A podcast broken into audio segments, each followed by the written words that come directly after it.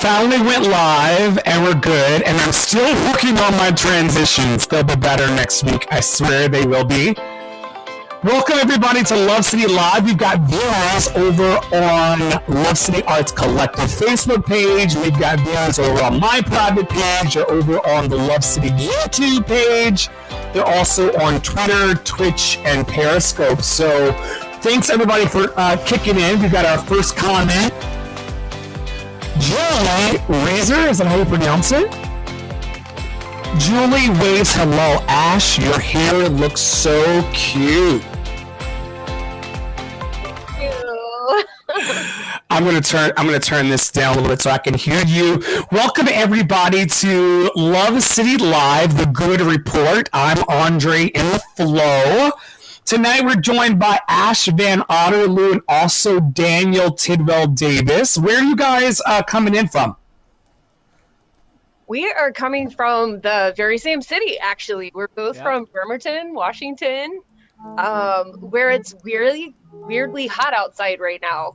Uh-huh. Too hot outside right now. so we've built ourselves little air unit mazes in our house to have to try to go around. I love it. I love to see it. I love to see it. Cami is saying, "Yay, friends!" Uh, Daniel, you know Cami from the "Won't You Be My Neighbor" group. Um, yeah, this is going to be lots and lots of fun. I'm going to um, continue to balance out a little bit of my sound so I can hear. Oh, Matthew, hey. Aww. Matt, oh, cousin Matthew's here today. This is great. Okay, cool. So I want everybody um, to know exactly what we're trying to pull off here. What we're trying to pull off is this little thing called the Good Report. It's also called Love City Live. It is a gathering once a week of intentional spaces. Matthew Belinkus, as you can see, is an intentional space where we can take an inventory of what we're grateful for um, and instead of just doing that by myself, like I did in season two, I've decided to bring a few cool friends along, people that are within the Love City ecosystem, um, within the Love City network, people who I personally admire, who I just want to show off uh, with, for, and beside. um, for an hour and a half on a random Wednesday night. So today is the 9th of September. Um, we will never pass this way again, and that's kind of what I want to settle into. If you'll give me a good five to seven minutes, viewers, I see you've got about 12 people scattered across the universe, and that's important because all you need is one additional person to actually link energy with you and you can actually move a lot of mountains. Um, we've got 12, not even including us. So 15 people have gathered around the planet. Um, those are my auto little tell you through like every five minutes, I think, about how great we are, and you're just to live with it. And if you want to see something else, viewers um, and listeners, just make a comment. Oh, is a sound distorted. So how distorted is distorted? Work with me, Matthew.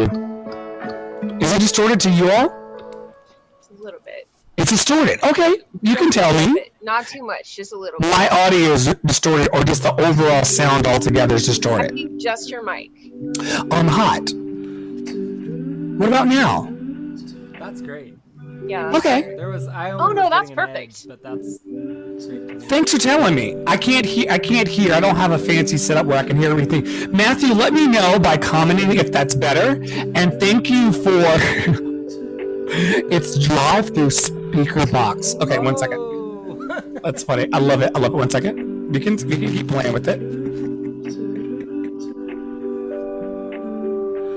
What about now? Is that better?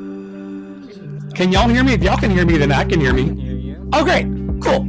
Matthew, let us know, along with everyone that's watching, if you can hear me or not. And I'm going to take off one little headphone so I can hear myself a little better and not have to yell in the house. It's still distorted on that end. You know what? One second. Dora Lee's. I think you should show everyone Dora Lee. Yes. Yeah, while we're doing this little Yeah. technical break, show off the, the So- puppy.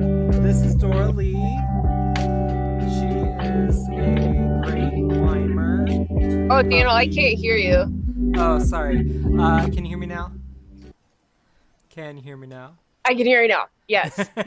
this is Dora Lee, and she is Uh. a great Weimar puppy. She's about 14 weeks old, and She's so uh, kind of like half great white shark. Um, all just chewing right now, but she's sweet. she is sweet. She'll be sweeter when she falls asleep. Yeah. She's so floppy. The other day I went to go, Daniel is my brother. And so I went to his house to see Dora and she got so excited to see us, but she just came like racing. She just came racing across the yard, but like she doesn't have brakes yet.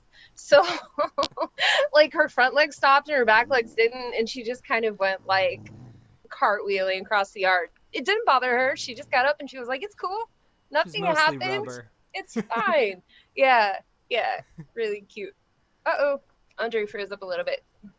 Oh yeah, I see Cami. It is Dora Lee, the first one. Um, she's named after Dolly Parton's character in Nine to Five, so that's the spelling we use. It's a good name. I like it. I wonder, can everyone hear a little better? Can you hear me now? Yes. I can hear you. Your But your video see froze on us. Yeah, but your audio is perfect. Okay. Um. Well, you know, you gotta kind of let's see. Let's see what happens if I if I do that. I may have lost everything when I um tried to correct this on the fly. So let let's see. Okay. Audio's much better, says Julie. Okay, so we're we're working towards a, a peaceful Yeah, yeah. place. Um, all three of y'all are better now, says Alejandra. You just can't see me, Okay. and that's okay. Hey, 'cause I'm gonna I'm going to Alejandra! try. Oh, I know what I did. When I unplugged the microphone in order to um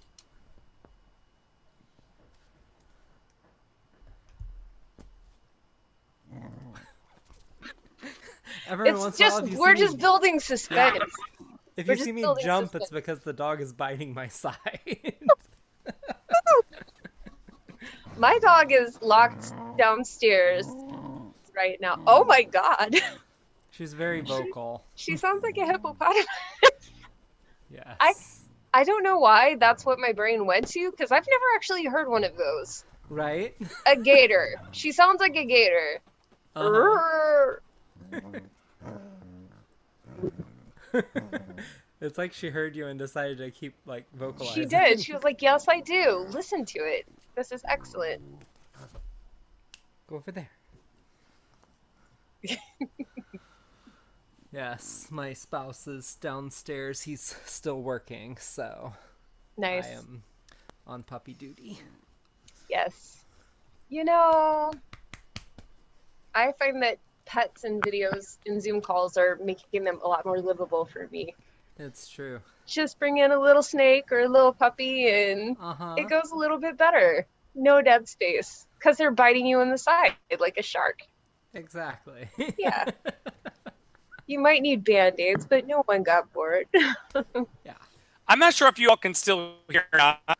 I can hear you now, I could Oh. hear you now. but then you went away. Okay, so hold on. There you are. We can hear you again. to- Oh no. That sounded like auto tune. Ooh. We could like auto tune everything we say. We could auto tune I'm Lee and see if it sounds like anything. Yes. Can y'all? You still can't hear me. We can hear you now. We can hear you now, yeah. You can hear me. Okay, so I'll just I'll do this in a bit of a vacuum until I can fi- fix the technical. I'm so okay. glad that cousin Matthew told me um, that we were all distorted because these are things I can't hear when I'm kind of operating in a vacuum by myself. I've worked on this for about five hours today. I know you can tell, and and now it's it, we're not. It's just not. It's just not playing along, um, and that's okay um, because we've got Ash and we've got Daniel. And what I was actually going to do, if everyone can still hear me, um, we were on the way to pulling ourselves into the present moment mm-hmm. of 20 minutes past the top of the hour. Um, a lot of this has been dedicated to trying to get the cobwebs worked out of the machine, but um, I really still want to even if you can't see me, but you can hear me, and I'll, I'll until it gets better.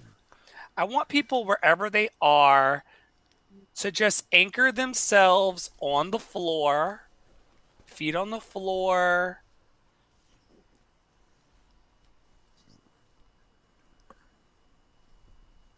Um, and we're just going to take a breath, and I'm going to start shuffling these angel deck cards, even though you can't see me still. Um, and this will be the word that we'll use for this good report and this episode with Ash and Daniel to kind of ground our work and our time here together.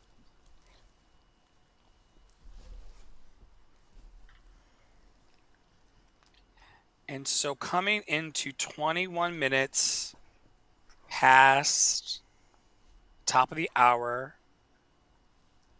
We vow to not give up on the projects that bring us joy.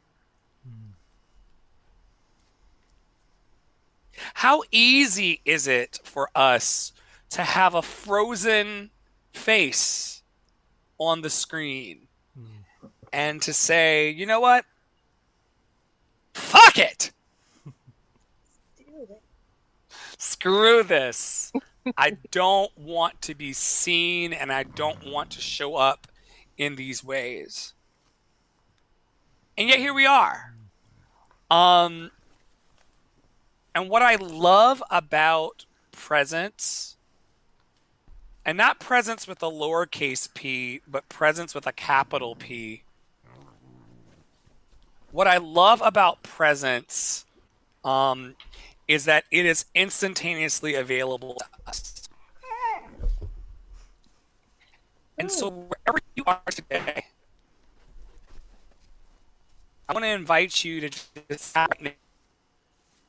chords into this.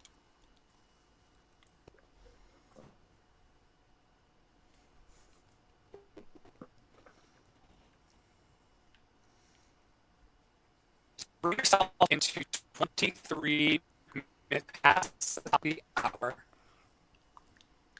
Nowhere to be, nowhere to be, nowhere to be, just present.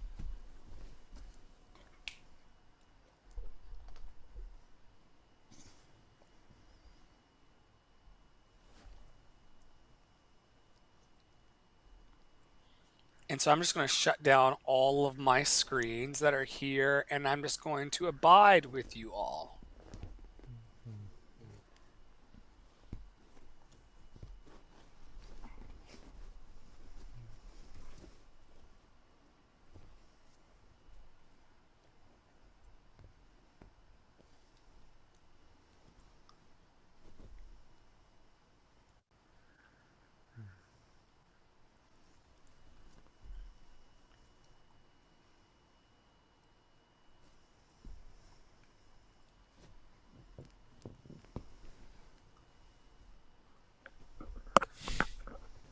what we find is that if we just stay close to ourselves, if we just stay close to ourselves, we'll always land exactly where we're supposed to be. Take a breath.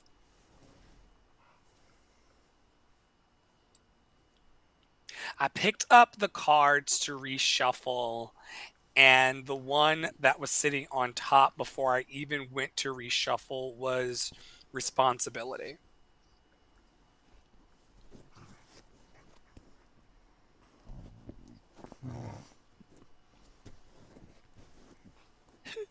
David says, "Go green." Uh, I guess that's the green screen you saw. Um, and then Cami says, "We can see you. I can see you too." Okay, so the word we're picking tonight is responsibility, and what the book says: the ability to respond to life as a series of personal decisions. Staying accountable for your actions strengthens your freedom to choose and builds self respect.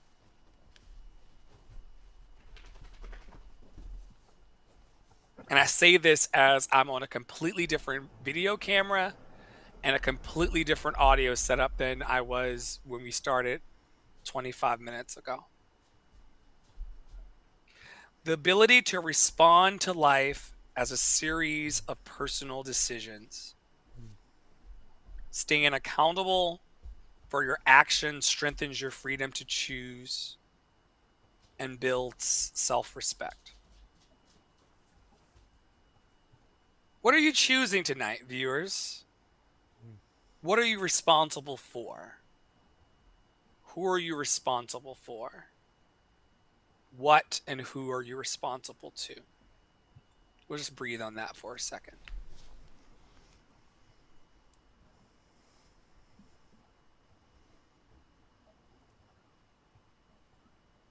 I always have to ask myself do you set out on Wednesday night to build a version of Cirque du Soleil? Or do you just want to abide with friends and hold space?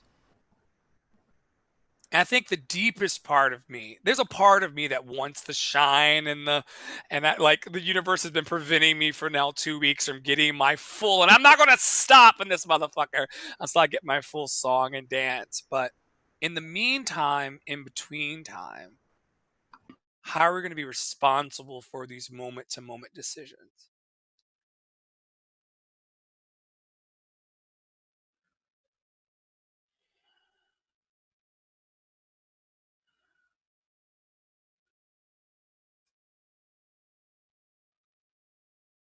So I want to thank you for watching tonight. I want to thank you for coming around this watering hole and sitting on your muffet and your tuffet and being here with Ash and Daniel and myself.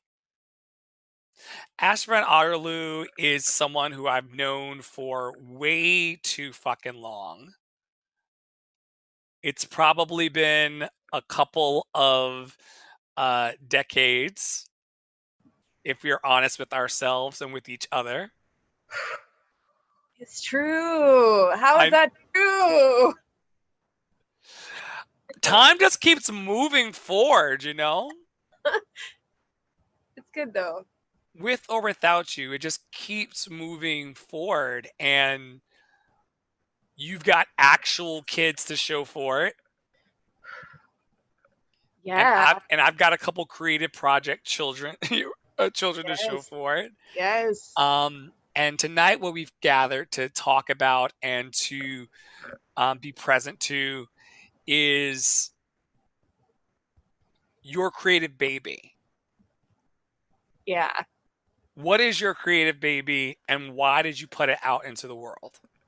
Wow. My my current creative baby, the one that just got born, and that's funny that you say that because right before it came out and right before I start any new project, I have dreams of finding babies that just like baby dreams or baby things. Like I find them or I'm giving birth to things unexpectedly. It really is like that. Like I think that brain children, they're they are children and they have tantrums sometimes.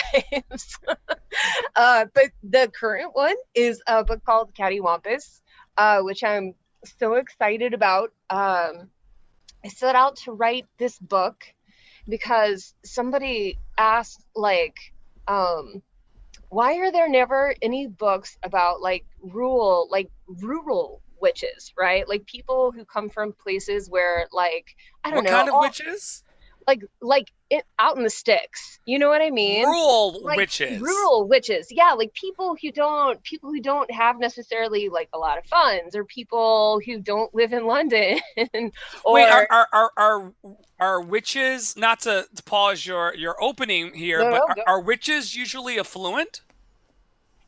I I think that I think that popular witch books tend to be written by like okay, like if you think of the Harry Potter uh like the Harry Potter series, like he starts out not having much, but I mean they in the end he has like a vault full of gold and he lives in a castle and unlimited resource and you know, like the the world is kind of his oyster and I was thinking like wow, so that's the fantasy, right? But like how how could I write a book in in the witch trope which to me is about agency right it's about like what can i do with what i have to affect something that that looks like magic in the world. You know what i Mm. mean? Mhm. um so to me like that that would be the the heart of the witch trope. I was thinking well i would love to see i would love to see stories about witches who who don't necessarily have everything handed to them.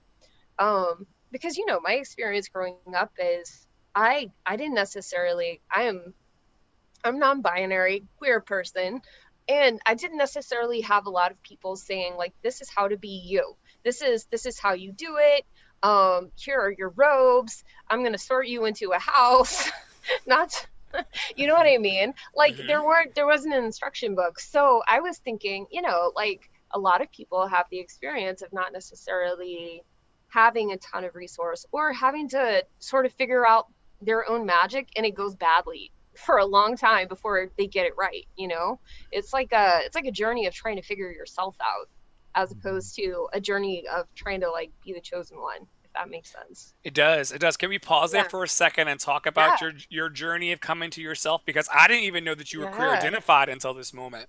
Yeah oh seriously Yeah. yeah I don't look. I don't. I don't assume these things in the year You're of our right. Lord 2020. Like you Right. know.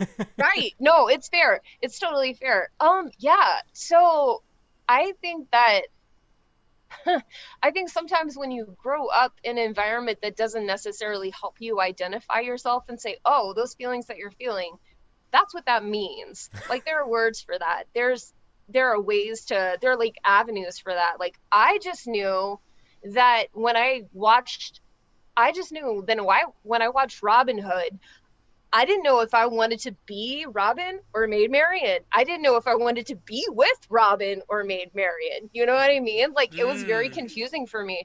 And so like I had even a hard time picking apart like being attracted to someone as a role model and being attracted to someone like attracted to them, right? I had no idea how to tease that apart. Um and so it was probably 24, I guess, before I realized, yeah, I'm I'm definitely like pansexual. That's me. like these uh it, it's probably not normal to feel like not not normal, but it's probably not straight to to feel like, oh, like I kind of wish that that I could kiss this person that I'm friends with, right? Like so that Oh, was wait. Do, wait. Wait. Wait. Wait. Do Do you want to kiss all of your friends?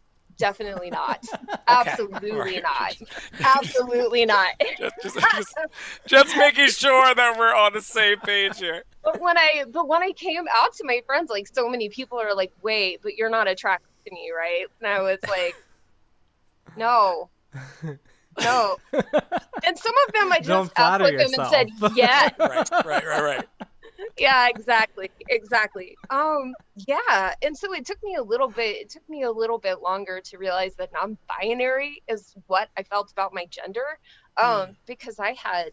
Uh, is it okay if I just speak like really openly? Because I don't mind being like super candid. Like I, I dealt with a lot of like eating disorder, um, and physical dysphoria. Had a lot of um, self-harming tendencies, um, and and a lot of and it all revolved around just feeling like I was I was looking in the mirror or looking at pictures of myself and not recognizing who I saw. It was very weird. I was like, why does this not sit right with me? Why can't I get good with this?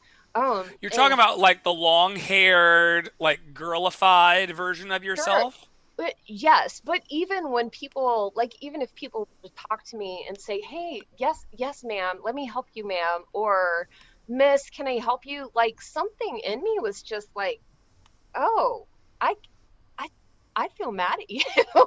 and I don't know why I feel mad at you, but it's upsetting to me. Like it's actually upsetting. So I would go home and like try to figure out who I was all over again. Um yeah, and if you don't if you don't have language around like gender and gender expression if you weren't raised with it and you're having to kind of like piecemeal it together homemade style right to Mm-hmm. try to understand it Mhm. um it can be like kind of a long and kind of wacky journey you know what i mean to I do, I do. Around. Um, I want to pivot um, to because these are siblings, everyone. And I want to thank Yeah. everybody who's watching right now on all the Facebook spaces and YouTube and Twitch and Periscope and all those spaces. We finally got a community. Well, we had a community, and then my technical malfunctions lost all the community, and now everyone's coming back. Um, we've got siblings tonight. We've got Ash Van Otterloo of Cattywampus, the Scholastic published book that's amazing. And then we've got Daniel Tidwell Davis, who's like a spiritual guru to a lot of Love City projects and also like walks the world as a personal uh, fountain of, of spirit to me. So you all come from similar backgrounds, and Ash is talking not similar backgrounds, the same fucking background. Yeah. And Ash is talking to me about like not having role models that actually could show what are your Yeah. pronouns, Ash? They them yeah that could show them the path forward. You end up being queer as well from the same Mhm. house. What was your vantage point on that coming from from like through your lens? Yeah, totally. Um, you know, not dissimilar. Like we we grew up in a very religious, uh, deep South white family, right? Uh, suburbia, you know, kind of rural and suburbia. Um, and there just was either like in, in most cases there was no language or a vacuum of language around uh, gender expression and queer identity. Um, and then in places where there wasn't a vacuum, there was just sort of outright condemnation, um, Yeah. both in terms of like religious and worldview and all kinds of things. And so, yeah, growing up, like it's interesting because we we're really close in age. We're like less than two years apart, um, Yeah. and it's just the two of us. And uh, and so, growing up, like we were fairly close um and we've always been fairly close uh we fought a little bit like you know around like around the age of like cattywampus's target audience Yep. um but like yeah i think i think we had uh the other big part of our our story is we were uh, homeschooled, and so it was very like cloistered in this world, right? So each Yeah. other was like a, a, a sense of strength, and I remember being a kid um, when I was about like five, uh, and I had like no friends basically, and Ash would like at least once a week would get a ball cap and like dress up like a boy and come climb through my window and pretend to be this like friend. I forget the name you use. oh it was eric, i remember yeah. it was this Yeah. whole persona Okay, back up, back up, back up, back Yeah. up. Because this is this is something that's both sweet and endearing and kind, but also lightweight weird. Okay, so you would- so you would know that Daniel was feeling lonely in his Yep. yep. boydom, and you Yep. would put on a hat and Yep. climb outside the house through the Absolutely. window, yep uh-huh. pretending to be Eric. Yeah. yeah Yeah. yeah, And what I would Eric? What would Eric do and say? Oh my god i think eric just really wanted to be super cool Yeah. You know what I mean? Very cool. very cool what's up dude how's it I- going man Eric was way more butch than I was. But Eric was your was your at the time your identified sister. right Yeah. yes yeah This is so Uh-huh. interesting. I love it. I love it. Uh-huh. Keep going. Keep going. Uh-huh. So Eric would come over and like kick it. And what did you discover with Eric? I think that I discovered like I needed to have ball caps in my life. It was necessary. It was like needed and necessary. Partially I'm because gonna, I'm gonna I'm gonna pause you too. I'm on the ball cap. Uh, Phil Lashawn Book Night is saying, "Oh my God, so cute." Um, a lot of Hey, people are resonating with Eric. oh and the- no, Hi, Phil went to undergrad with us. Um, and then Cami's saying I would read that book and watch that movie. So Oh my god. yes. Yeah. keep going. So the, what about the baseball cap really like spoke to you? I think it's because I wasn't like I wasn't really allowed to cut my hair, or I don't know that I wasn't allowed to as much as like my parents would. My mother would probably have cried for hours if I had just gone in the bathroom and did it. Right? Like that would have ruined someone's life. Right? Um. So my hair had the power to ruin lives. That's pretty powerful. Yeah. right? But I could put it up. So if it was like up in the ball cap, like I I could not have it, right? And Right. also it was like this permission. It was a permission to not be cute. Right? Mhm. Permit? would Can we pa- can we pause there for a second? Um, and I hope that you can track because I pause from time to time. No, absolutely. Um, a permission to not be cute. yep. A permission to not be cute. Yep. Because how many of us are wrestling all the fucking time with the need to be cute? Right. And sometimes we don't want to be cute. No. Sometimes it feels bad. Like sometimes it feels like there are things that you need to say and get off your chest and put into the world. You know, like even even like vision wise and energetically, there are things that that it's hard to put into the world for some people, at least for me, if I'm required to do it and be cute at the same time, right? It's like, well, do mm-hmm. that, but don't have teeth when you do it, right? Or do that, but don't don't be threatening in any way don't be powerful like be make me feel good about me right like Wow, make J- me Yeah, Jennifer saying, Ash, thank you for sharing that part of your experience. I really appreciate you allowing us to have a greater understanding of non binary. yeah yeah sure thank you Julie also says, This is such a sweetness.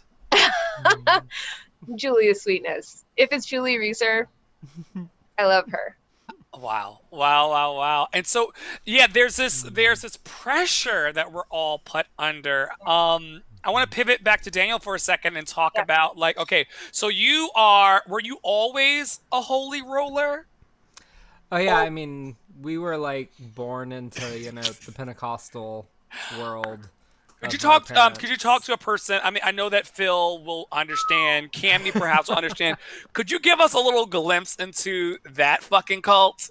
Well, yeah, I mean, you know, it's from like growing up, not only were we Pentecostal, but also like our parents were like doing ministry stuff. And so we were in church no less than five times a week. yeah at least Like, like that was the bare minimum, right? And it would be like on Sunday, that was like from like 8 a.m. till about 8 p.m. Like we'd be at church that whole time. We'd Yeah. just Right. eat lunch at church and all those things.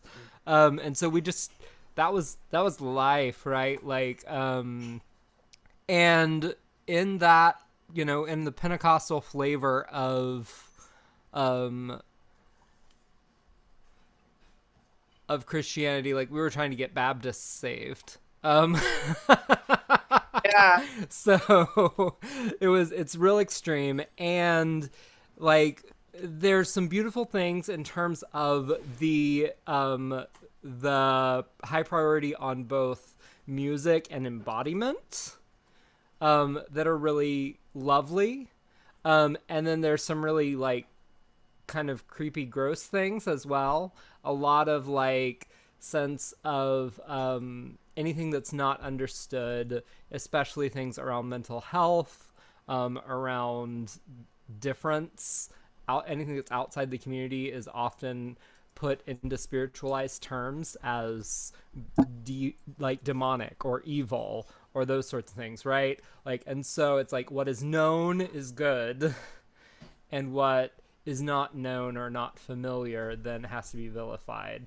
And what that ends up doing then is like for me as a queer kid gr- growing up, like I knew from the time I was probably like eight or nine that being gay meant I was going to go to hell in that system. To right? hell. Yeah. And I love you said that in that system. Yeah, yeah. In I mean, in, in in that in that Right. universe, in that Exactly. corner of the great yeah. big uh, uh-huh. universe. In that belief system and that way of understanding the world, that's what that meant. And so for me as a kid, because that's the language I learned to speak, like literally my native language is as much Pentecostalism as it is English, right? Yeah. and so I I had to learn other languages and other systems of belief before I was able to get free enough to say like, hey, this isn't some like awful thing that I have to fight, but this is like part of my belovedness as a human being.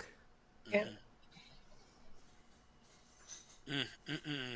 Could you tell me about the other systems of belief that have helped get you free? Because there may be people who will pass by this, and you don't have to give us the whole thing because I know that Sure. healing happens over time. And if, if I had to stop and name everything that helped me get out of the bullshit, we'd be here until like next week. Mhm. Um, but what were some of the other systems that you picked up in exchange for that Pentecostalism for anybody who's listening who may feel a little bit stuck? Yeah, yeah. So for me, you know, like I um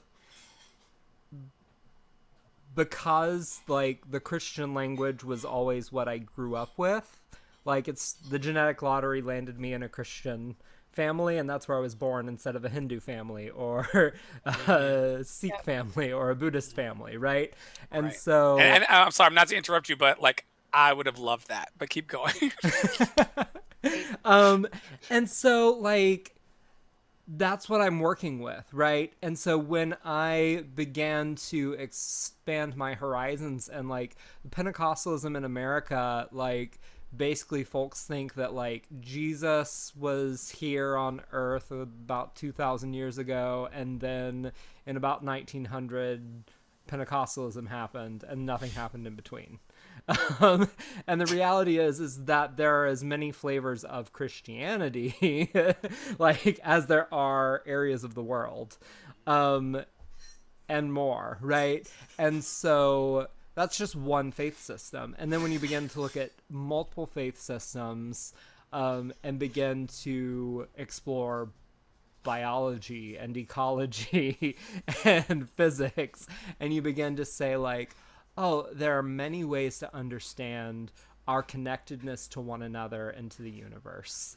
Um, beyond beyond what Phil is saying here, to burn in the lake of fire for eternity. Like that that isn't our Yeah. only approach to this, yeah right? yeah well and even even to know that like what most western christians believe about hell has more to do with dante than it does with even christian or hebrew scriptures Dante, you mean like the coal hell Like- guy? The cold hell yeah guy? i mean so you've got like you know you've got like dante's inferno and all of that you know like like most of our visions uh, that we have like what what jewish and script christian scriptures refer to as like sheol and gehenna and these different places like it's not like hell a physical place that people go for all eternity it's like no like gehenna and megiddo these are like places where we go and burn our trash.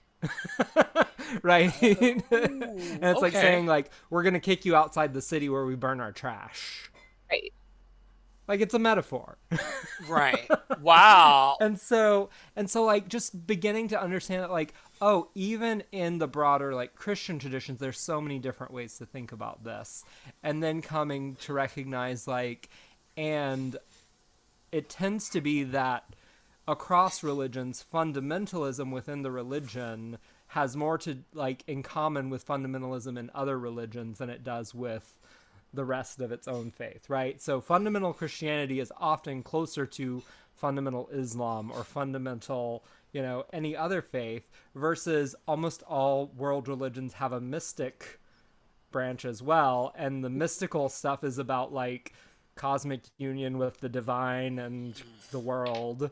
And the mystic branch tends to be closer to the mystic branch of other religions like mystic christianity and mystic buddhism and mystic islam are really close together compared to the rest of their faith systems right? And so just mm-hmm. recognizing like oh like we have like like our ways of conceptualizing what is spiritual is really so culturally contextualized. And as we become less afraid, like fear based systems where we have to protect against what's different keep us locked up. But when we become more curious and open and humble, and we can take deep breaths and slow our heart rate and wonder and let our imaginations play, like there's room to play in the world. There are connections to be followed. There is space for us to be alive. Um, mm. um, and we don't have to be afraid of what's different than us. We can actually learn from and appreciate and celebrate things that are different. So that like i as someone who is you know mostly a mystic but a native speaker of christianity right? Like mm-hmm. I can play and appreciate folks of all faiths who are moving in that direction of openness and compassion. Mm-hmm. I love it. I love it. I want to um, pivot back to the uh, comment in the group chat that I dropped in uh, from Julie Reeser. Julie says, for the people who are listening later, I want to ask about uh, the limits put on your reading as a kid and how that translated into your writing. Like we weren't allowed to have goosebumps or anything in my in my sanctified house. And then Julie goes on to say, I was steered away from so much, and I feel that as a loss. Yes. Uh, I I can talk a little bit about it because uh, we have a shared experience. Um, like, oh, I the things that I read, most of the things that I read were either really not just wholesome but dogmatic in the direction of fundamentalism, or they were wildly inappropriate because I sneaked them at my grandparents' house or someone else's house. So I had like this I had like this this book experience of reading things like gosh i can't even come up with the titles because they would sound so silly you know what i'm saying but they all had like a moral and there was a fundamentalist moral or i was reading like Stephen King, right? There wasn't an in between. Like I was either reading I and I personally I think because I have this weird uh like the way that we were raised it was such a weird juxtaposition of um, like purity culture, um, plus just a lot of really uh, dark I I'm comfortable saying superstition, like a lot of dark superstition surrounding like demonic attachment to things, etc. It actually strongly influenced like what I was drawn to as a kid because I was trying to explain it to myself. I was like, what does this mean? Like I I know that I've always been an envelope pusher. Like my entire life, I just like to find the edge and I like to push it a little bit, right? Like I mm-hmm. don't just want to write something. I want to write something that's just a little bit over the edge of what people are comfortable with and what they've experienced before, right? Mm-hmm. Because this is how we grow and this is how we, you know, take in new things as a culture and as a people. So, like, even as a kid, I was drawn to things that had that vibe, right? So I would go and like sneaky watch television and I loved watching like Alfred Hitchcock and Rosemary's Baby and just like all the things that I could find that were on the television at my grandparents' house or you know if it was terrifying I was into it. I went I loved cryptids. I used to sneak into the cryptid section of the library and read every book that I could find on like someone's ghosts. asking um, did you uh, like Frank Peretti? That shit was so creepy I read every Frank Peretti book, and here's why. It was creepy, and the and I would skip the last chapter because it's where the moral was, and I wasn't into the moral. I was into the suspense. So I would read it, and I and and actually reading it and seeing like how extreme he took that belief and like demon like demonic possession and uh like what allowed dark things or bad like whatever to happen in your life like you know the whole like don't don't do a bad thing. It'll take down the hedge of protection around your life and then you'll get full of demons. Like don't I, I, mean i need to pause for a second um not not to not to pull focus but to just to say that like some days ash when i think about this i'm like ha ha ha how silly was that? Right. the other days i get seriously fucking mad. Right.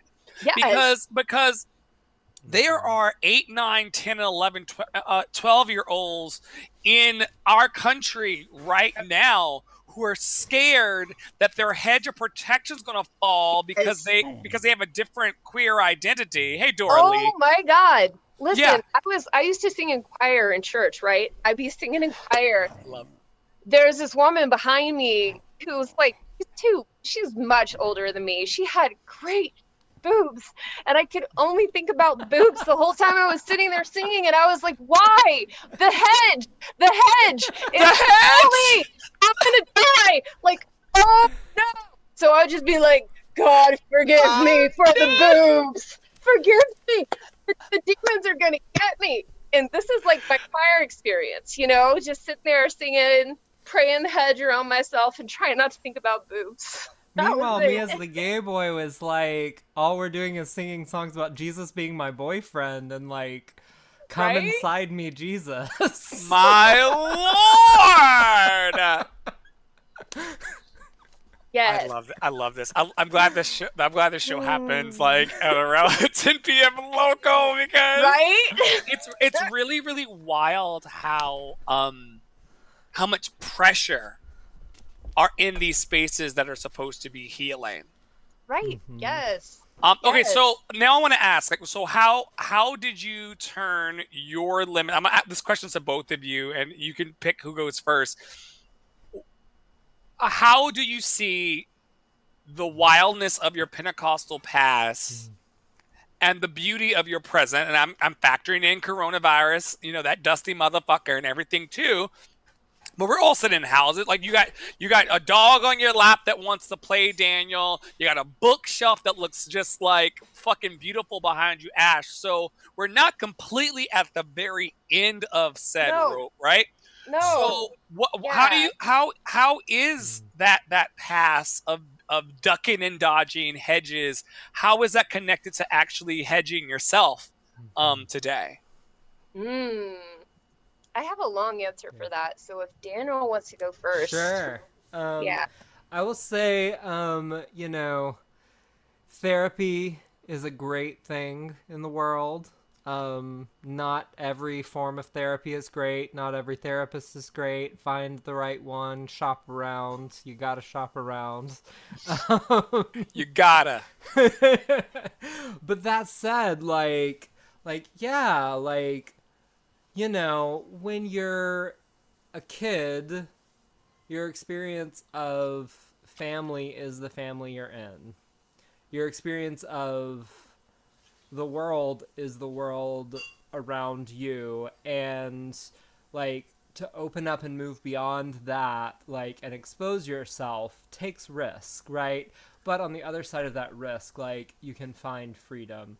That said, like, we are deeply connected both to the places that we come from, right? Like, I believe very much in a in a spiritual and physical and cosmic connection. It's like it's kind of like you know the world spinning around in a in a big ellipsis around the sun, right? Every year, and it's like at Christmas when you get all sentimental, or if you go back and visit relatives and like suddenly you're acting like a teenager again, right? Like it's kind of like there's a scratch in the record. um, you know, we've moved on. Like we're we're like so many like rings away from that one, but when we get to that spot in the universe, like the record can scratch and take you back over there, right? And you got to do some work then to pick the needle up and bring it back to the right ring where you are now. And I think that work, right? To He's say, a like- preacher. He's a preacher. He's a preacher. Come on. but to say like oh so when i engage my family of origin when i you know i i don't live in the pentecostal world anymore like when i pray when i worship in faith communities like i'm not in the pentecostal world i'm still friends with a lot of people in the pentecostal world i still talk to people in the pentecostal world i i speak that language and i have speak of the angel card responsibility as someone who's done some work and speaks that language to be in dialogue back and forth with folks who are in that world. But i do have to guard myself and say that's not my home. My home is this place where i am respected and i am loved and i am cared for. And I will surround myself with relationships and people who will see me and love me for the person I am and who I'm becoming, not for the image they had of me that I'm disappointing them around. Right? Yeah, Cami's saying, "What a beautiful analogy." Thank you, Daniel. And Julie saying, "I love the idea of moving the needle." Yeah. Yeah. yeah. I love that. So that's my answer. Yeah. It's a good answer. It's a really good answer. Da- Daniel gets to stay. Um, and I'm gonna pause before you go in, Ash, to say that like um, it is no secret for those of you who are new to Love City. Um, thank you for watching, everybody, by the way, and tuning in for this really cool, like laid back conversation amongst friends. Love City is a very real, real space. Um, and we're in a fight right now for the lives of, of, of innumerable Americans who are black and brown. Um, some of them uh, locked up and being brutalized by the police and beyond. And I have made it no secret that the white people in my life are specially curated. They're artisanal, like like the little um, what's the chocolate? like the chocolates we used to get? Yeah, like like a wonderful cheese plate of my favorite white people. And the reason why you get to stay um, and get invited to the cookout, Daniel and Ash, and see Daniel and I and Ash and I, we kick it in the DMs all the time because this mofo talks about moving the needle. There are times in life where you will get completely off co- or pulled back into I think what you were pointing to is an Mhm. old groove. Yeah. Um, and for me, what that looks like, um, not to not to pull focus again, but what that looks like for me is going back into fundamentalism against myself. So because I because I'm going to choose after this is over to you know heat up the pizza instead of eat the fruit, I can tend to beat myself in up in the same Mhm. ways that I was you know beat down in the church and beyond. And there's a rigidity that's in that groove um, that you were speaking to. And sometimes I think the truth of what of what's real for me is that if I can get myself back, if I can move my needle back into the groove of my ch- of my choice or of my choosing, it's lighter and airier out here. Mhm. Um, I mean, I Yeah. pretty much have to just, I mean, transitioning out of uh, fundamental Christianity into Buddhism. Buddhism only requires me that I that I be a basically good person. Not even a good person, the Buddha says. The Buddha just wants to be basically good. you know, um, the, a bar that's so low that everyone can attain it and feel good about themselves. Mhm. Mhm. Um, sorry, Ash. Uh, take it away with, No, that's with good. your answer. Yeah. That's good. I I had a friend who used to call what Daniel was describing the cattle guard effect because her family lived on a farm, and so like whenever she passed the cattle guard, like it's like a little rump. li- Like a little ridged thing that you drive across when you go down the driveway. And so as soon as it went boom, boom, boom, boom, boom, it's like her brain went away. She became a different person. Like she wasn't who she is now. She was like Mhm. then her, right? Um, which I can relate to really strongly too. I think that the way that I coped, I guess my experience was this like when you when you are asked to when you're when you're in a culture that's good with embodiment kind of but the that what you're the body you're asked to embody Yeah. is gendered differently than your experience of yourself. You learn to mm-hmm. separate yourself from your body. In a really I, way. and, I, and I'm I'm sorry to interrupt, and I, that could No. be, that could be annoying to people, but this is just a conversation amongst friends in a living room, which is how I should have started before I started to do the lions and tigers and bears. Can you unpack everything that you're saying right now? Because there may be people who pass through the podcast or the the, the watching experience later.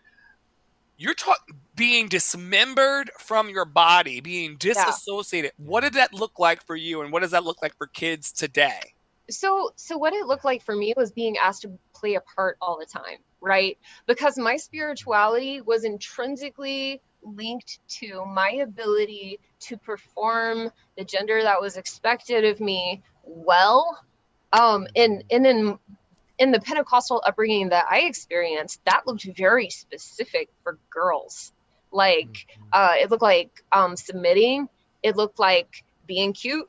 It looked like um, being soft all the time, which is not a bad thing. It's it's good to be able to be that, but you couldn't be anything but that. Like you had a limited range of tools that you were allowed to reach for, eh, or you got your hand slapped. Does that make sense? Like, so to me, like I had, and, and I and I don't want to, I don't want to pretend as if like people i don't want to pretend as if women do not have a full range of tools available to them they do so i was kind of coping with like unfairness toward women and also just feeling like I was fighting from a perspective that I didn't even feel fully. Does that make sense? I don't know. That's like kind of meta, but that's how I felt. Like um and I I think that I started pushing back at a pretty young age. I've always spoke from the gut because I have like a an inability to handle like if I if I perceive something is not just or not right or if it does not make any damn sense like i have a very hard time accepting it if that makes sense. Um so, it does. It like you're you're you're you're low on on the bullshit. Right yeah. So i don't know if you enneagram at all but i'm like a enneagram 5 all day long. Um and and being able to talk to people openly i think i'm like a 7 or something yeah, that makes a lot of sense. like a seven seven. Yes, yeah. yeah. So like my my my coping mechanism is to wall off. I said, you can have my body. I will behave how you want to in order to keep you from hurting me, but you cannot have my mind. That's not a thing that you get to touch. I I have the sanctity of my own mind I have the things that I know are true and the things that I believe. But as a result, I became disconnected from my own body, if that makes mm-hmm. sense. Like to be able to to to be able to um move out of funda- fundamentalism into something that felt more real to me, I guess. Something that felt more like accessible and what's the word that I'm looking for? Uh vulnerable, I guess mm-hmm. in order in order to be in order to be that and move into that like i had to I kind of had to deal with the ghost person that I've been dragging around with myself. Um, that was like the performance of me that other people found acceptable, if that makes sense. Um, so like my my big work has been uh, being present in my own body and making my expression of myself match who I am performing in my body, if that makes sense. It does. Being it's like, present. It's like my spirit is coming back into myself, if that makes sense. You know what I mean? Has it fully returned or is it still returning even until, like, is it returning even now? I, I think it's gonna, I think it'll probably be a lifelong process. But the thing that helps me wow. more than anything are people who are able to accept when I'm speaking from the gut and not recoil when when I'm talking that way and I'm not being perfectly soft or perfectly amiable if that mm-hmm. makes sense mm-hmm. um and being able to play like being able to let down my guard and be playful and uh not so self-aware all the time because it takes a lot to it, it takes a lot to project a false self out into the world and keep your real self where you are. You know what I mean? Like you Sam, be- I feel like both of you, you say such big, like lofty things because you're thinkers, and I know you're with your thoughts all the time. Could you say that one more fucking time, please? Okay, so so like if I have a fake version of myself, right, and a real version of myself, I'm having to be aware always. Like if you're pretending to be someone else, you know how when you're up on the stage, you're aware of how the audience is receiving you always. And are they receiving me as that character? Right? Like you're painfully, or maybe just like exquisitely in tune with everyone who's watching you because you're communicating a story to them um, but the thing that I didn't learn how to do is com- communicate my own story. I learned how to constantly be hyper vigilant of how other people are receiving me because I was mm-hmm. communicating a false story that was acceptable to them. Does that make sense? Mm-hmm. Yes. Yeah. So so dropping that feels like dropping a wall. Like um like some people have like a death stare, right? That they hide behind and some people I think can hide around like um affability and mm-hmm. being uh, like agreeable, um, performing like uh, you know, you meet people who who femininity comes from their heart, right? It's Mm-hmm. it's a heart it's an expression from their heart of who they are, right? And I think that everybody has some of that in them. We're all whole complex people, right? Um but to have to amp it up to 11 for people to be like, "Oh yeah, we accept you. You're a good one of what you are. You're you're a good girl," right? To be to have to crank it up to 11 all the time, it's easy to kind of lose yourself or forget how to make those two things connect, right? Like the person in my mind can also be present in my body and I can express that to other people. That feels that feels like a turtle without a shell to me now. Does that make sense? Like I got Mhm. used to it. I got really used to it. So I think that my uh my holy work is learning how to ground myself in my body and how to be playful um how to be vulnerable with the people around me and sometimes even the people i trust the most like i practice a lot with the people that i trust the most but even then that can be um it can be a challenge.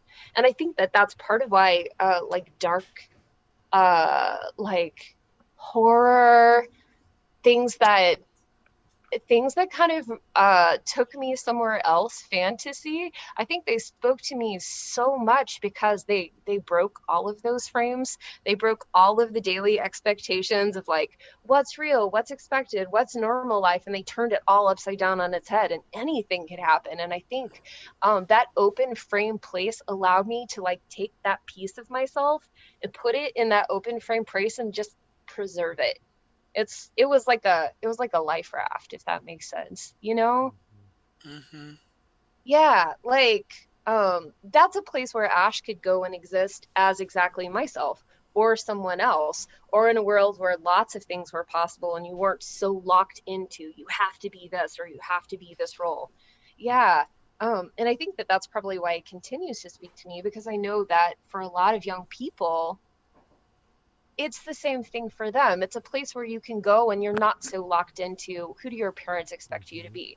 Um, who do your teachers expect you to perform? Right? Like, um, and you can go and try on something new. It it keeps your brain plastic, I think, which is a good thing. You don't get quite so stuck in that groove or that that record groove where you always skip back to. Yeah. Well, and one of the things, like, so with our childhood, because, like, our parents were also, like, our teachers and, like, our ministers, like, it was this, like, that pressure to be, like, to to not be able to try on something new was really present. And and as i have talked with parents of adolescents these days who are growing up with the technological visibility and connectedness that we didn't have growing up Mm. they're experiencing a very similar thing where mm. like you know without like all the social media and stuff like a kid could go and like be one thing on their sports team and one thing with their like music friends and one thing at school and one thing in their faith community and one thing when they're at grandma's right? Yep. and like you can try on these different things and see which one fits and which one's you um, but there's so much pressure on kids with the social media stuff that like it has to match across all your platforms because everybody can see you all the time you gotta have a brand. and it's all on the internet and you've got to have a brand immediately from like the time you're 10 and it's like that's a shit ton of pressure right? It's just exhausting. It's exhausting Yeah. at 36. Yeah, exactly. And so like for me, like I think about like what does it look like for us to cultivate for ourselves and then to also do this with young folks around like giving some freedom to play and try different things that you're not great at. yeah. You know, like to to have that level of freedom of like I don't have to be like on brand and trying to get more likes and subscribes every time I step out my door. Yeah. You know, or every time I open my phone, you know, or since we're all inside right now, but Yeah. I just want to say I'm per- I'm personally, and you can see the talking about grooves. You can see the universe clawing all perfectionism out of my hands. Daniel's witnessed this with "Won't You Be My Neighbor" on Thursday nights, and even tonight. You know, there's a specific way that I want things to develop and unfold, and the universe clearly wants me to play. Yeah. The universe wants me to just Yeah. jump on, hit a single button, like one, two. The universe has said both last week and this week, just jump on, hit the button one time, and just play. And then, but when we're raised in the paradigm that we came through, there's always one more mm-hmm. commandment to hit. There's always one more jewel to get in the crown. You know, there's always Oh my god. right. Uh-huh, Yep. uh-huh. And so because you're saving up these little, you know, rubies and the crown that, you know, uh, uh, that will be in some some far off kingdom one day, um, you can get so caught up in what it means to actually perform well. Yeah. Because uh, people ask me all the time, like, where, where, where, where were some of your first stages? I'm like, First Union Baptist Church. Yeah. I, I learned yeah. how to Yeah. be 12 different people. All of them not Yes. needs what you were saying, Ash, but Yeah. I learned how to be a bunch of different people and perform and move crowds and move audiences and congregations. You know, all of Is that. it the spirit or is it a key change? Is it the sp- exactly, exactly? And most of the time, it's a good key change. yeah, Um, I mean, I- there's yeah, nothing it's a wrong killer with a key good change. key change. right. But I also get that in some of Celine Dion's music too. You know, it's Yep. not Uh-huh. always Yes. And I had to Uh-huh. take an inventory of all of the music that I was listening to from the church world that was like the unworthy trope. Um, I'm so unworthy, you know, that saved a wretch like me. Like, why do I gotta be a wretch? Yeah, yeah. Like coronavirus is already fucked up enough. You mean I gotta go through coronavirus and I gotta be a wretch that saved a wretch like me? Thank you. I'm gonna I'm gonna put all of that on the side for like I'm gonna mm-hmm. get out of that Well- groove, Daniel. So, so I think with this talk about play and imagination and religion, I think it would be a great time for me to read one of my favorite passages from Cattywampus. Yes, yes, yes, yes. And for those of you who are still here, he's going to read from Cattywampus, and then we're going to make like a major announcement at the end of this thing. Um, so, um, before you do that, Daniel, that's a perfect segue. Um, what the fuck is a Cattywampus, Ash? Okay, so it's like a word. I, I suspect it's probably like a combination of different words that people stuck together, and it means it means like crooked, a little sideways, or not straight. And I thought that was kind White of why people can, white people, ladies and gentlemen, white people can do whatever they want. It- it's, it, oh, I'm- don't want to give anything away. It's not a No. proper name. no, it's oh, it's, it's it's a made up kind of Steven Schwartz kind of. it's a it's a hillbilly word. You know what I'm saying? Yeah. It's a hillbilly. Oh. Like I used People to like I would be sitting yeah, I would be Oh, sitting like out in the out in the farm or something and someone would- one would be like, Look at that look at that thing over there. It's a little bit cattywampus. It's just look at it, it's laying it's sideways, it's side goggling. Like it's it's crooked. It's not straight. But I liked it because it was a play on words. It was like you don't have to be perfect. You don't have to be straight. like it's okay. It's okay. Be yourself. Good. Thank you for that, Ash. I had no clue, and that's the research that a real interviewer would do before they engage someone. Uh, but we don't do. Good. We play over here. We play. Over here. I like here. this better. I Take like it away. It feels better to me for damn sure. Um, Yes. So, trying not to give too much away, but if you read the Dust Jacket, you'll get most of what I'm going to tell you here. Um, there are some uh, magically resurrected zombie witches. and they Wait, have wait, made wait, wait, wait, wait! wait! I gotta pause you and say that um, the, the the the comments went wild in our last little shoot off. Uh, Christopher from What You My Neighbor said, uh, well, Cami's saying of Christopher, her partner. Um, Christopher's sitting here saying, "Yes, the language of my people." Something about talking nonsense. That's exactly what the fuck it was. When white people start talking nonsense, other white people start going. Yes, the language of my people. Chris, don't make me get started on your ass. Good to you. Good to you. Good to you. to to. So these resurrected zombie witches, uh, who are two feuding witch families, have wandered their way into a church rummage sale that's being held inside of a church. So we're gonna pick up in the midst of this chapter.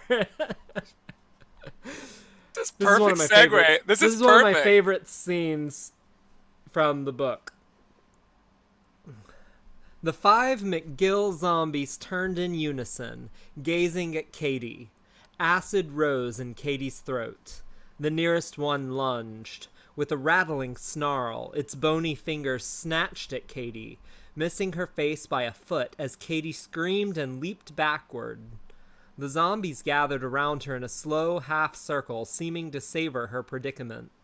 Katy was a mouse, and they were toying with her. She was dizzy with panic. She couldn't fight zombies with snarled up magic. She glanced around the room for ideas. The zombies inched even closer, hissing. Could she distract them? They only cared about defeating the Hearns. That's the other witching family. Maybe Katy could play that against them and buy herself some time. But what might appeal universally to every old person, dead or alive? The the Hearns are on their way to this rummage sale, Katy blurted, her voice squeaking. And if you don't get the good stuff first, they'll snap up everything here faster than you can blink. Katy shuddered at her word choice. These things didn't have eyes to blink with. They'll they'll beat you at rummaging. The zombies exchanged dark looks. Katy held her breath, sweat rolling. All at once, the undead witches attacked the rummage tables like a pack of wolves. With a savage rage that made Katy shake, the zombies shattered and shredded as much as they pocketed. One set a pile of socks on fire with her wand, filling the room with smoke. Plates smashed and silverware bounced, clanging across the floor. Trembling, Katy scurried to the edge of the smoky room, grateful she wasn't the one being ripped to tatters. What next? The rummage sale would only keep them occupied for so long before they turned their creepy eye sockets toward the festival outside. What would Delpha do? Delpha's another character in the book. Her eyes landed on the baptismal tank at the far end of the room. The thing was, in essence, a deep bathtub on a raised platform, with walls built around it so little kids wouldn't topple in. The rectangular tank had a clear plexiglass window on the front so people could watch their friends and families be baptized by submersion. More or less a spiritual dunking booth. The act was meant to symbolize resurrection from death. A wry smile played on Katy's face. It might work as a zombie jail, and there was a certain poetic irony to it. Skirting around the ransacking McGills, Katy stumbled to the baptistry and tried the big metal door. It was unlocked, but the lock mechanism was inside the tank, not outside. She couldn't trap the zombies with the lock like that. Rats! The zombies smashed and ripped their way through another row of tables. Katy crawled to grab one of the fallen butter knives from the floor. When she'd gotten it, she hurried back to the baptistry door. Katy licked her lips in concentration. Once, when Caleb was three, that's her younger brother, he'd accidentally locked himself in the bathroom while her dad was out for milk. Katy had undone the screws holding the doorknob to get Caleb out. Now she planned the same for the baptistry door. She undid the screws with the flat knife, then yanked her half of the doorknob loose. Once that was done, she pushed the other half through so it fell away in a clatter.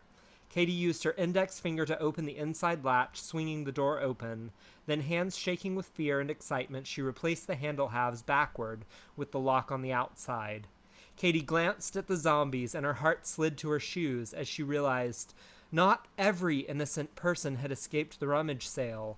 The town's oldest, sweetest citizen, Mrs. Hadaway, who was mostly blind, had been manning the cash box. How had Katy not noticed? Now the tiny lady stood in the middle of the room, mistaking the zombies for actual people. Precious saints, she warbled. Please don't do the dishes that away. She squinted at the zombies through the thick glasses, clutching the money box with gnarled fingers. I'm afraid y'all will have to pay for whatever you break. Oh no, Mrs. Hadaway. But Katy Bird wasn't fast enough. The tall McGill zombie's leathery face cracked as a smile split. Actually split its face. With insect like speed, it raised its wand and landed a hex on Mrs. Hadaway's frail chest before Katy Bird could even scream. It wasn't pretty magic. The old woman moaned as she slowly went gray and rigid from toe to head, like stone. Katy held her breath in horrified silence as Mrs. Hadaway's watery eyes went dull. Timidly, Katy reached with one finger to poke the old woman's arm, then leaped back, shuddering when she felt cool granite. They'd turned Mrs. Hadaway into a tacky lawn ornament. Katy Bird couldn't stop shivering from shock. Mrs. Hadaway was as much a part of the hollow as Sadie's kitchen or Spring Fling or the church itself. She couldn't be dead dead. This couldn't really be happening. A guttural growl from one of the witch zombies assured her it really was. The creatures turned Kate toward Katy. She stumbled back, slipping on ceramic plate shards and slicing her elbow open. Chest tight, she jumped to her feet and screamed with all the ferocity she could muster. The Hearns are in there! She pointed at the baptistry door. After them! All five zombies erupted with snarls and bloodthirsty squeals, hiking up their skirts and charging the door. Katy Bird followed hot on their heels, praying her plan would work. The first granny zombie screeched to a halt at the doorway, sensing something was fishy. Too late. Her zombie sisters slammed into her full throttle from behind, and four of them fell like ugly rag dolls into the baptismal tank. The last granny teetered on the threshold, arms flailing. Katy Bird lifted her purple sneaker and kicked the thing with all her might. The zombie toppled forward, and Katy Bird slammed the door and locked it, breathing hard. The trapped witches snarled and cussed and beat their hands against the walls, trying to escape. One who'd been born in a century without clear plastic head-butted the plexiglass and fell back dazed and confused. A wretched chant arose Kill the Hearns! Kill the Hearns! The undead witches' crazed faces contorted with a blind hatred that sent cold dread down Katy Bird's spine.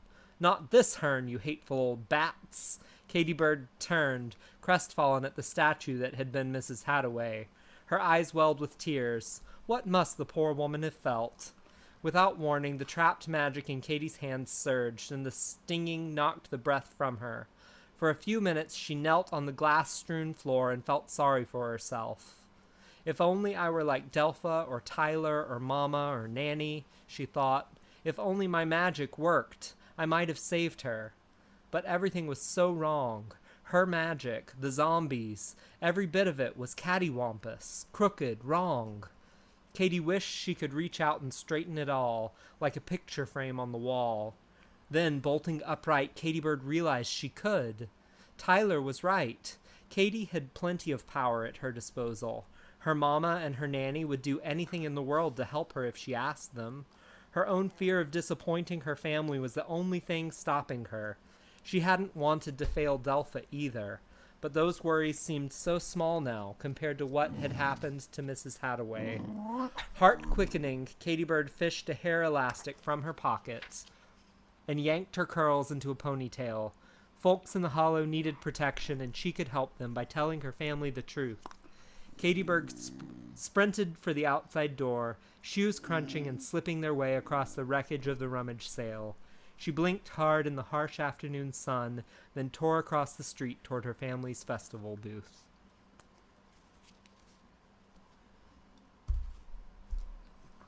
Wow. Was it a okay? So, I mean, you can literally spin anything in thin air. Like you just turned a half blind lady watching the cash box um, into uh, petrified stone. yeah. Why would you do that, Ash Van Otterloo? um. Well, uh, you got comments here. You got uh, wow says Matthew Shrank, amazing. Uh, Julie Reeser loves the puppy sound effects that you're going to hear back in, in the podcast. I, I love it. She makes the best puppy. Yeah. Uh, David Kwong Pham says that split our mind. Uh, Kim Kim Dacus Wilson says zombies and Chuck rummage sales and the baptismal pool. Love it already. What made you want to combine all of these things in the way that you did? And then I also um, personally didn't realize how descriptive you have to be in children's books in order to really make it. Yeah. Yeah. Yeah. Um I think what I really wanted to do was show how like a lot of the time uh people especially in small towns, especially people who haven't done a lot of emotional health homework, they have so much baggage in their family, right? And and we bring it all with us. Like and so I was like, let's let's make a story about the living like actual embodiment of that. What about like everything everything that was wrong with the people who came before us that they didn't fix, they didn't teach us how to fix. Let's let's bring it to life. Let's embody it, right? Let's make it real, right?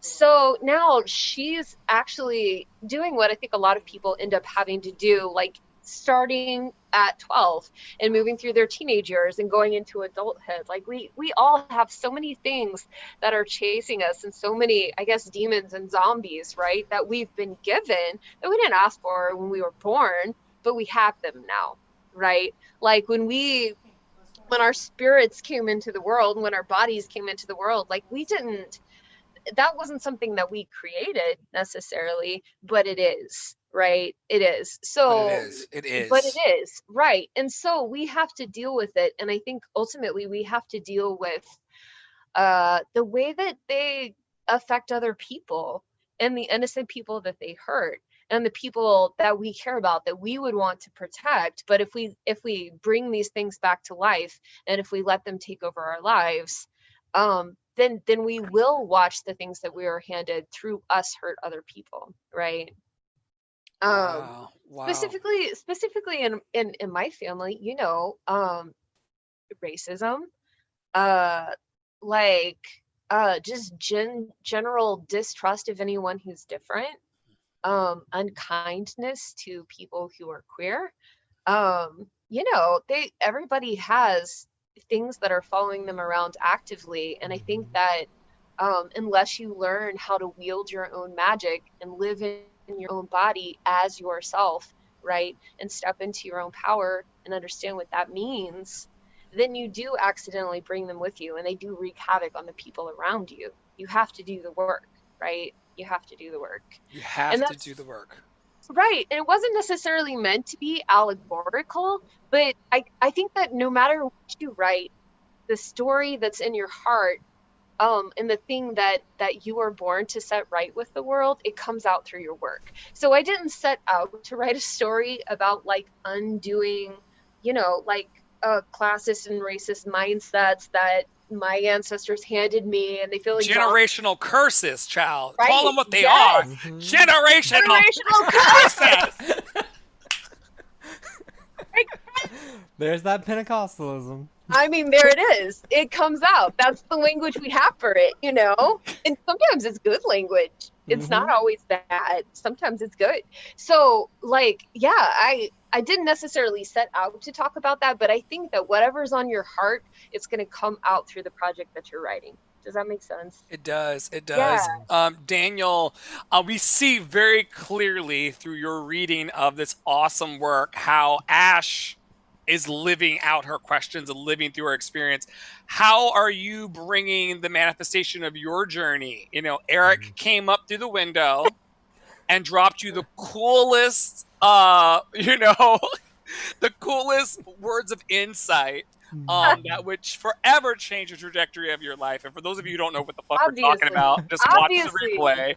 It Um, was going to be a game changer. Okay, how did that how did that bring you to the work that you do? How does that we, we see how um these these wonderful metaphor, metaphors and allegories that Ash is talking about. We see how her gifts are coming through in the literature. Yeah, yeah. How is it coming through in, in your day to day? Yeah, I mean, you know, from where where our conversations have been, like this work around um, confronting intergenerational white supremacy um, in our own family's roots, right? Like dealing as a white person with my ancestors and where those patterns of relating and the epigenetic stuff and the intergenerational wealth and all of those things, right, that have been passed mm. down uh, abuse, alcoholism, yep. Yep. like all these things passed down in our family, right? And for me, doing that work investigating those things, but also like having conversations with my ancestors, living and dead. Um, and I've never heard a white person talk about talking to their ancestors, living and dead, until this. Yeah, moment. I mean it's it's so essential, and it's such like like because white people. I'm sorry, because I, I, I, do this all the time to you, Daniel, but it's because you always make me think. White people have ancestors too. I yeah. always think of ancestors as like you know Simba coming off over the mountain, you know, uh-huh. and that's uh-huh. very like you mean look. I uh-huh. mean, he's black, uh-huh. right? Like, yeah, like Mufasa, yeah. you know. So I always assume that black people are only people that have ancestors, but yeah. you have them as yeah. Keep going. Yeah, and and my ancestors, like those zombies, have a shit ton of baggage, right? Like, and and some ugly they've done in the world, and and one of the big patterns in our family that I've sought to be confronting in myself is around cutting off from history and being like, well, that happened then, but doesn't yeah. have an implication now, right? And saying, like, no, no, no, we are all connected in this stream, right? And we've been impacting not only in our own family, but the people around us, right? For since we all crawled out of the sea, right? Mm-hmm. and so mm-hmm. so to to me it's doing that level of soul work and then bringing it into the work that I do with people in the day to day um helping like you you spoke earlier about fundamentalism and I think the the myth that a lot of folks get who come out of a conservative Christian fundamentalism is that fundamentalism is unique to conservative, right? and really, you can be fundamental anything. Yeah. It's that notion of like the concrete rather than elastic and imaginative thinking. It's that um, fear based, protect me from what is different versus being curious about what is different. And yes. you can be as yes. liberal as they come and be a fundamentalist. You can be an atheist fundamentalist. You can be like, you can be a scientist fundamentalist. Like, that is really about that posture um, and how we navigate our willingness to admit that we are at the end of the day like vulnerable bodies with beating hearts that could stop beating right like i there's only so much i can do like to keep my body alive and like there's only yeah. so many things i can do to protect myself like i can take all the precautions i can lock my doors i can eat the right things and take my supplements and tomorrow like the mountain a few miles away from here might blow up because it's an active volcano and I might be dead, right? Like that's that's just real, you know, because I'm a human. And so like I could live in fear around that. I could like move somewhere else. I could carry a gun on my person everywhere I go to try to yeah. mitigate the fear that I feel. Or I can say, well, damn it, like I'm vulnerable. How mm-hmm. do I mm-hmm. love? Like how yeah. do i how do i move towards with compassion and understanding to bring connection with people who are different rather than being afraid of me like or being afraid of them you know and so i think that's the movement in myself is cultivating that in everything i do and so in my own art like I, i'm a visual artist like i've had to reckon with in the last several years i've developed rheumatoid um, arthritis and it has impacted my hands and like i used to do a lot of like detail work mm. and i mm. have i've had to change how i create art and move into more like emotive gesture work rather than fine detail stuff. And my art has gotten better because I've leaned into that risk and that vulnerability and it's scary. Like I get scared that I'm going to like if I have a really bad few weeks of hand pain, I get scared that my joints are going to get damaged and I'm going to lose the use of my hands, mm. you know, before I'm like 50 or something, you know? And it's mm-hmm. like but I could just like double down and like try to like control everything or I could just move with it and like care for myself and understand that life is fragile and that's some of the beauty and delight and so I play with what I have in this space and breathe and you know find my flow with whatever comes day to day. Wow. Wow. Everybody take a breath on that. All of the viewers and our lovely gratitude guests, we're landing the plane. Uh, Julie echoes, well, Julie gives a compliment to, oh, there's lots of compliments here. Um, Jennifer says, love. Cami gives claps to the reading of the book. Julie says, Ash, you have the best verbs. That was excellent. Um, and then Julie gives us our meditation for the night. Before um, we lead into the final, like 60 second meditation, I want to announce um, that Love City Arts is partnering with Ash Van Otterloo. Look, Kim and I, um, one of our board members, have been talking about this all week. The back, and we've been talking about it on the back end. We were the kids that went to the Scholastic motherfucking book fair.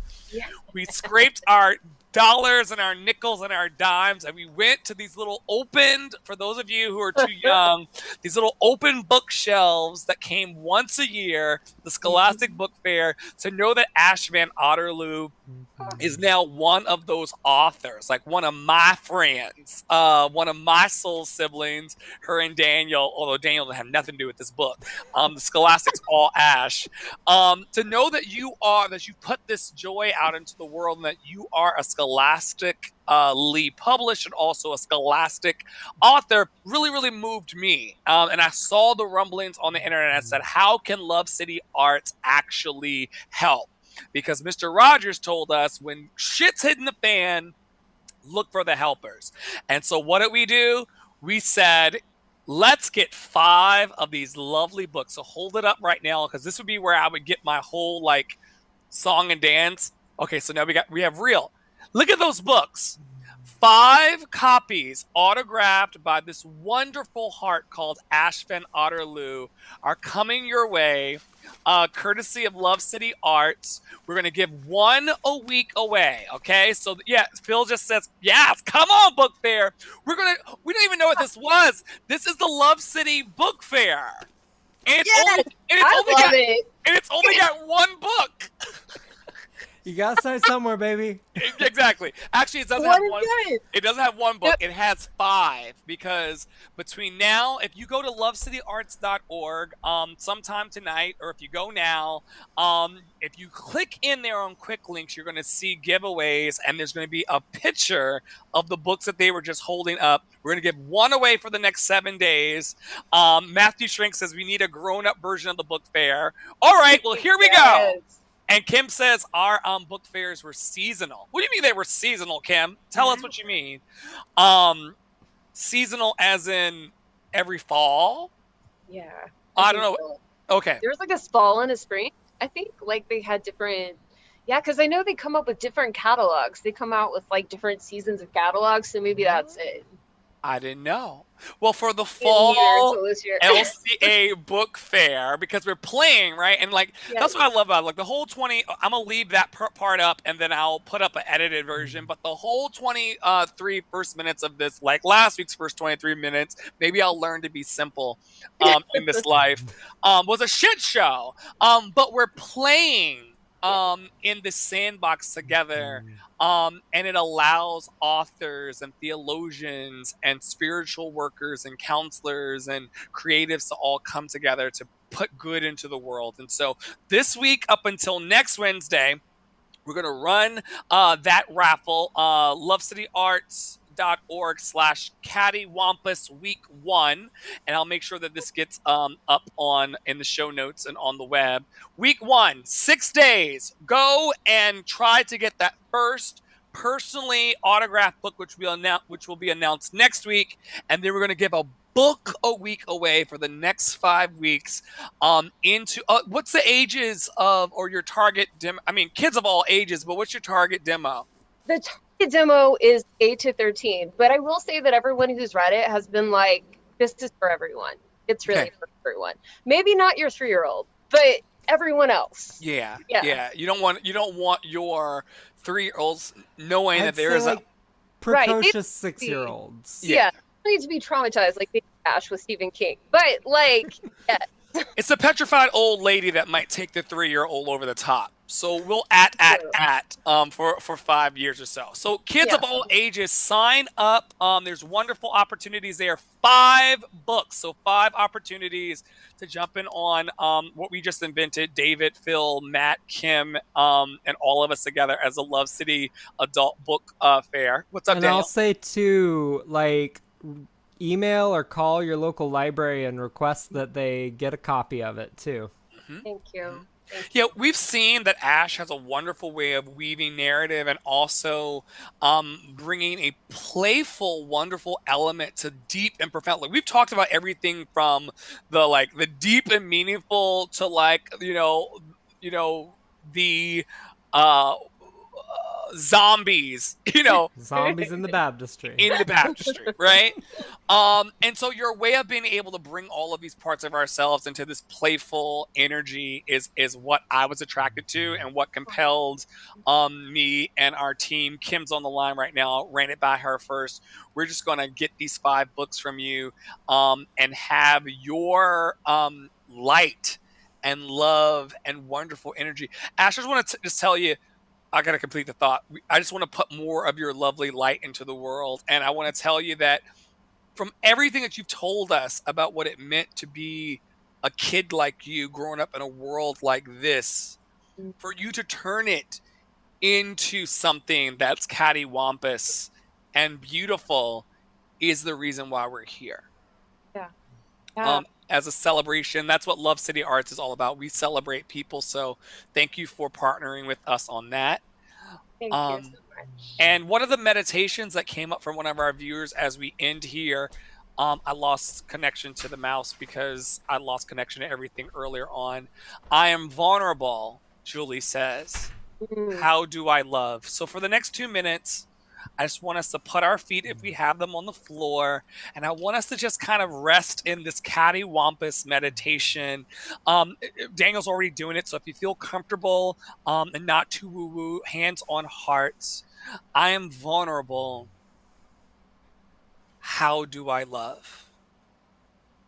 And this this goes beyond zombies. Maybe your personal zombie tonight is uh, the rent that's coming due at the 1st of October. Maybe there's some instability around your children returning to school. Maybe there's some instability around why you keep buying the Doritos. I have a huge vulnerability around the Doritos right now. And I'm vulnerable but how do I love? And so I want to invite all of the listeners um, and the viewers from this week. This is really the reason why. I mean, I got a really, really expensive microphone hanging out here, but the reason why we're here is not for expensive soundtracks and microphones. We're here to come deeper into the space of intense vulnerability right now. It's a Wednesday night kind of vulnerability. I don't know where my next paycheck is coming from. And if the government decides that they don't want to drop ducats, I am vulnerable.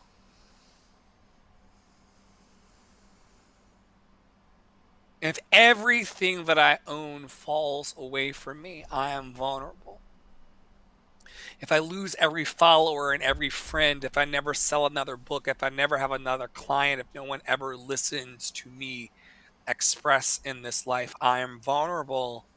How do I love?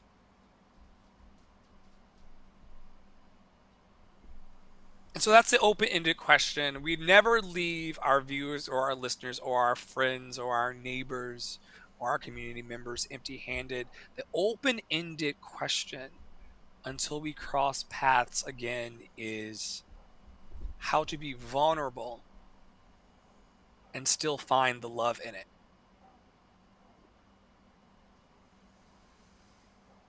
Hmm. How to be vulnerable and to find the groove of love within ourselves.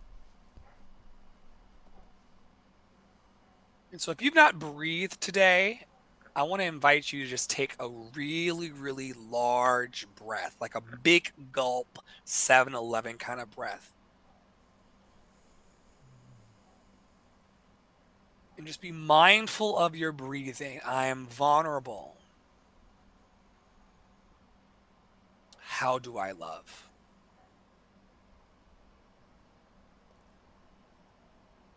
I could not have written that down on a note card to share tonight if I wanted to, Daniel.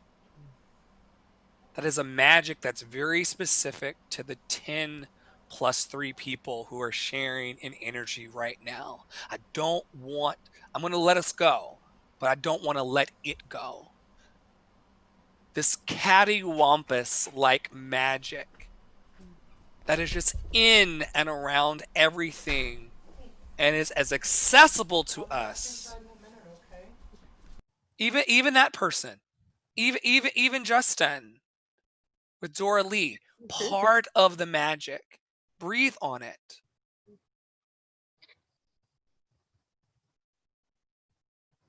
Daniel knows this. Um, I should tell you that Thursday nights we do this awesome program called Won't You Be My Neighbor at 8 o'clock, where we bring all of our Black Mama and White Mama issues into a room. And for an hour and a half, we actually do the work of healing ourselves and each other in community.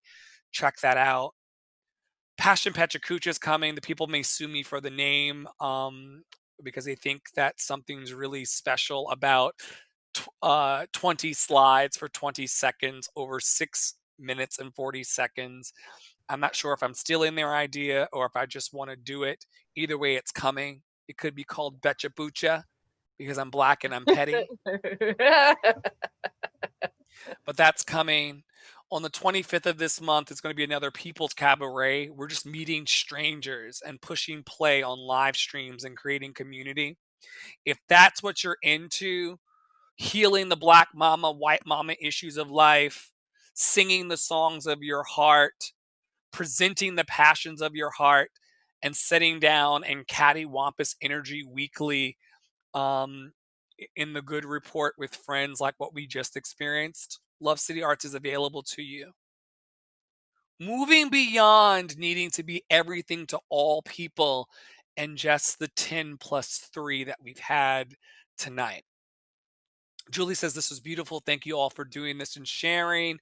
David Kwong Pham says you all know how to nail us in the heart with book fairs. Phil says he remembers the catalog. And then Matthew says it's necessary. Um, my original thought was that Daniel knows I always give the last piece of chicken on the table. It's a Southern thing to do. I always give the last piece of chicken to the people that I speak with. And so I'll start with Daniel and then we'll end with Ash. What are your last? First of all, answer this question: What piece of the meat is the chicken that you're reaching for as the last? And then, what is your actual last piece of chicken? Thought Daniel, and then Ash. Uh, you're muted because of the baby. Sorry. It's cool. It's cool. For me, it should definitely be a smoked chicken thigh. okay. yeah. Um, best piece of meat on the bird. Come so. on, come on, smoked thighs. People and chicken. Hey. Uh-huh. Oh yeah, come on. oh y'all, just mm, mm.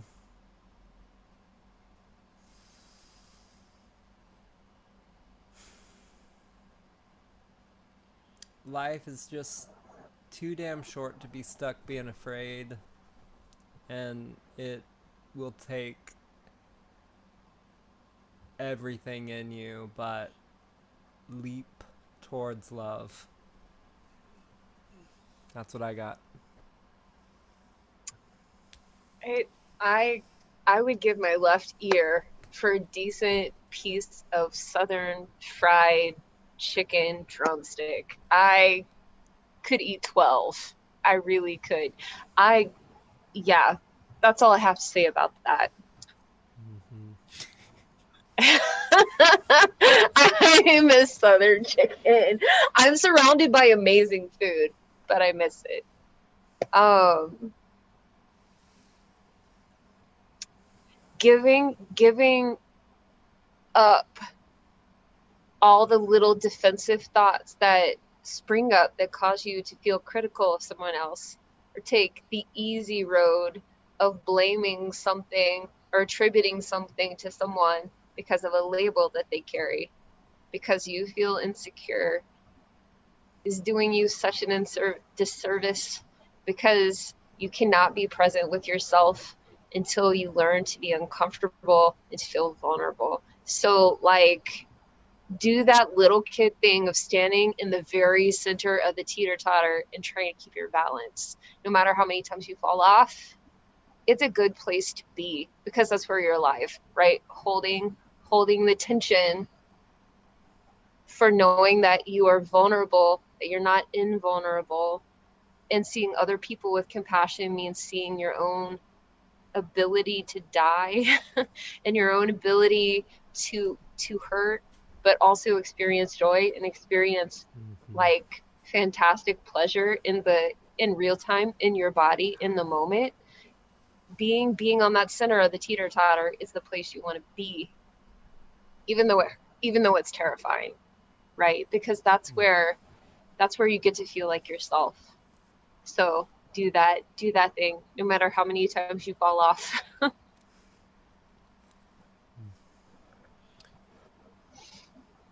Thank you. Thank you so much all the love i think y'all are wonderful um check out ash van otterloo's book cattywampus also catch uh, check out Daniel's amazing life force if you want to see him really throw down his knowledge for the for, in the service of good. Come to won't you be my neighbor? You won't be disappointed. We always get nuggets uh, like I'm vulnerable. How do I love? Like it's like a normal thing um, on Thursdays for us. Everybody breathe. I'm gonna let the um, the viewers go now so I can just give private hugs to Ash and Daniel. Um, but I hope that you all have a really, really awesome week. Um, next week, I think Jerica is on next week, but stay tuned. Um, it'll always be when I when I get my shit together, and, and I'm teeter tottering too. When I get my shit together, it's just going to be push play and just be. And I love that we've got to experience what it feels like to r- wrestle with yourself and then what it feels like to be on the opposite end of of what it means to like not mm-hmm. wrestle at all and just be with friends. Have a good night everybody. We love you.